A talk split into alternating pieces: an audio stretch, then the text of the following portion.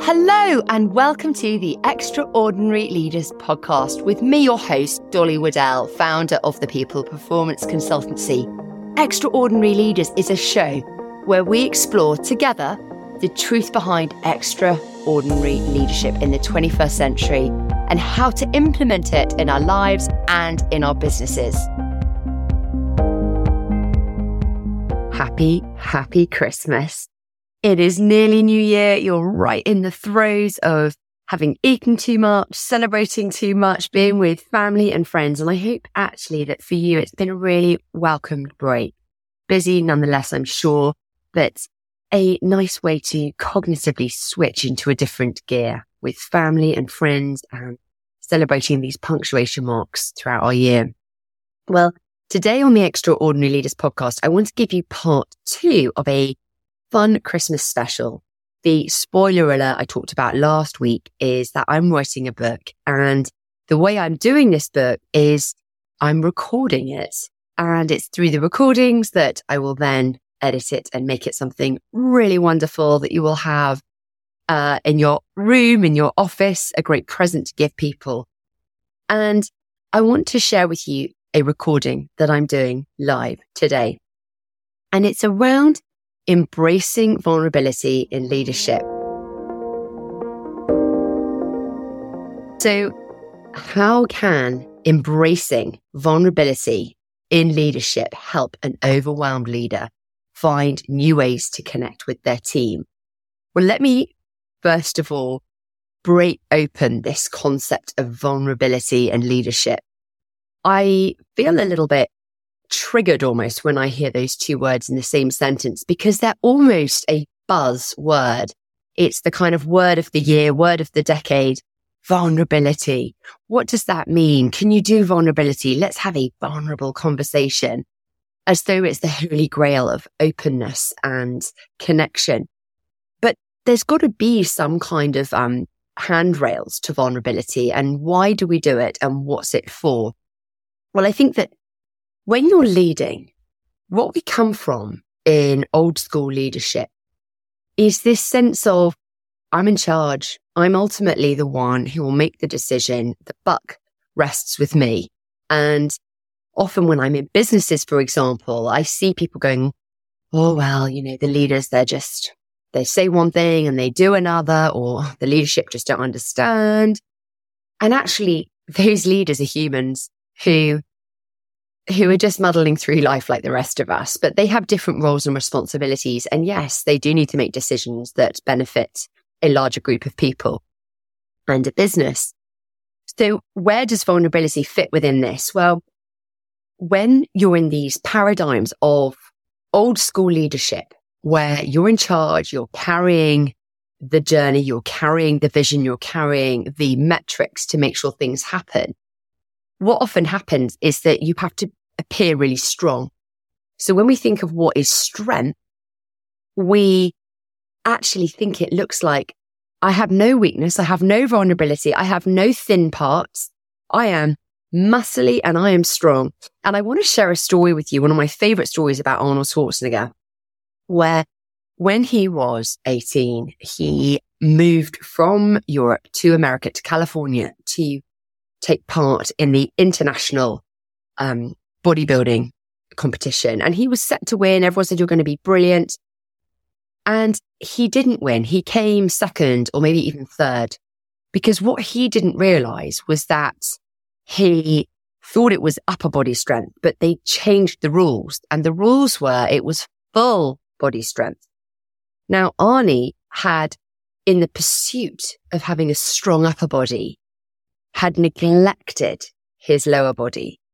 And so every photograph of Arnie until the age of about 20, you won't see his bare calves. He hides them because he only wanted to expose his strength, his top part.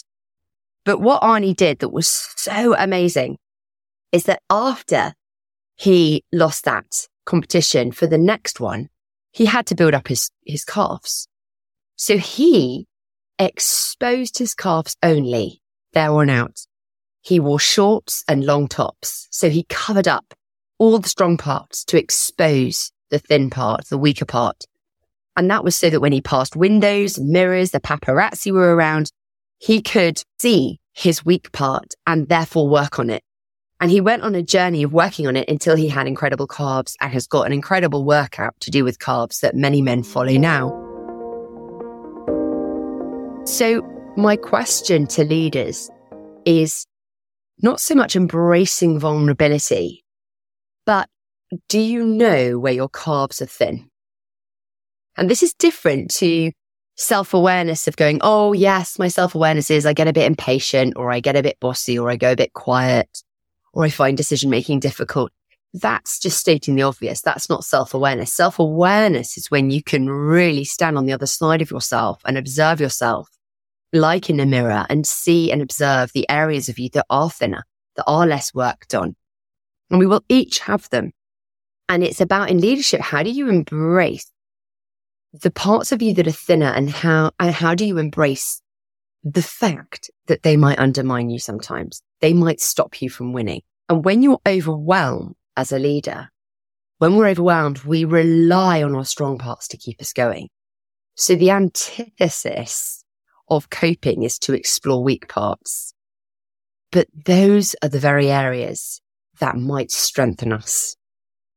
You know, for Arnie, when he's doing his um, showing off his wonderful body, you know, it makes sense to show off the strong parts. It makes sense to just enter competitions on upper body strength. But if he's wanting to play a game where he's entering into whole body strength, he's got to work on the weak parts, even though that would have hurt, even though it would have taken ages to catch up with the rest of his body. Every time he did calf raises with one, two, three, four adults on his back, it would have been, oh gosh, why am I so behind? My calves are so behind the rest of my body. I just want to quit. But he didn't. He pressed into the thin places with resilience to make them strong. And it's the same for us in our leadership. Actually, when we are overwhelmed, don't rely on your strengths. Don't. Go to your weaknesses. And it's there that you will find a, a release, an exposure of, yeah, this is hard. And then you will be able to do something about it. This can be a struggle for a leader to engage with vulnerability when you are in a position of authority where there's a pedestal. So leaders are often employed or promoted because of some mer- meritable performance. And the problem with having targets and performance that make us greater at our job and therefore put us into positions of promotion is that we are then in positions of leadership, but we might not actually be very well read, very well practiced leaders. We're high performers, but high performers and, and leaders are very different. I want to give you an example.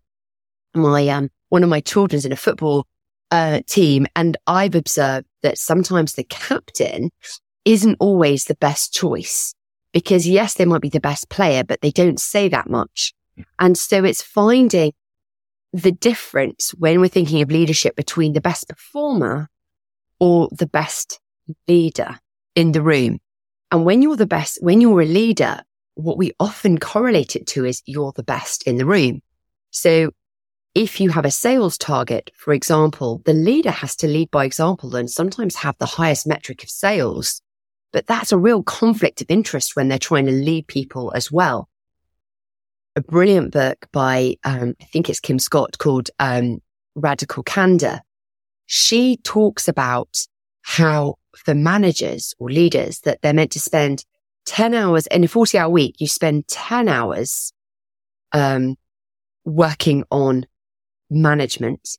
You spend 10 hours on leading and then you spend the other 15 to 20 hours on anything else that comes up. So actually being able to do your day job compared to someone who's not a manager or a leader, you are 10 hours deficient compared to them to hit your sales. And so that's really difficult to have that conflict of interest that you've got to be the highest on a league table as a leader, as well as leading people when leadership takes time. And as a mother, um, I find this quite amusing that when when I look at the tasks of a day as a mother, like cooking a meal or doing laundry, I don't always calendarize it because it's, it's like you just imagine it will happen through osmosis, that it's not a time incrementable thing, cooking a meal. But actually cooking a nutritious meal does take 20 minutes, half an hour. Um, doing the laundry does take half an hour, 40 minutes. They don't just magically happen through osmosis and intention. There's, there's time attached to these tasks. Leadership is a time heavy role. There needs to be time allocated to how you lead and what you're doing in leadership and your approach to leading those in your group. So thinking about your targets is a really important one because that might conflict with how you are able to be a leader. And then when we go back to this concept of being vulnerable in leadership, well, we want our leaders to be on the metric league tables, winning, doing really well, hitting all those markers and being brilliant at raising up the team and getting them to do it. So for a leader to say, actually, guys, I'm struggling. I'm finding this difficult. I've got a problem at home. Here's my weak calf.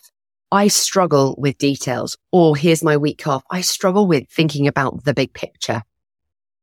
To be able to do that in a team is, is a really, really, um, exposing feeling to do, especially if you haven't done it before.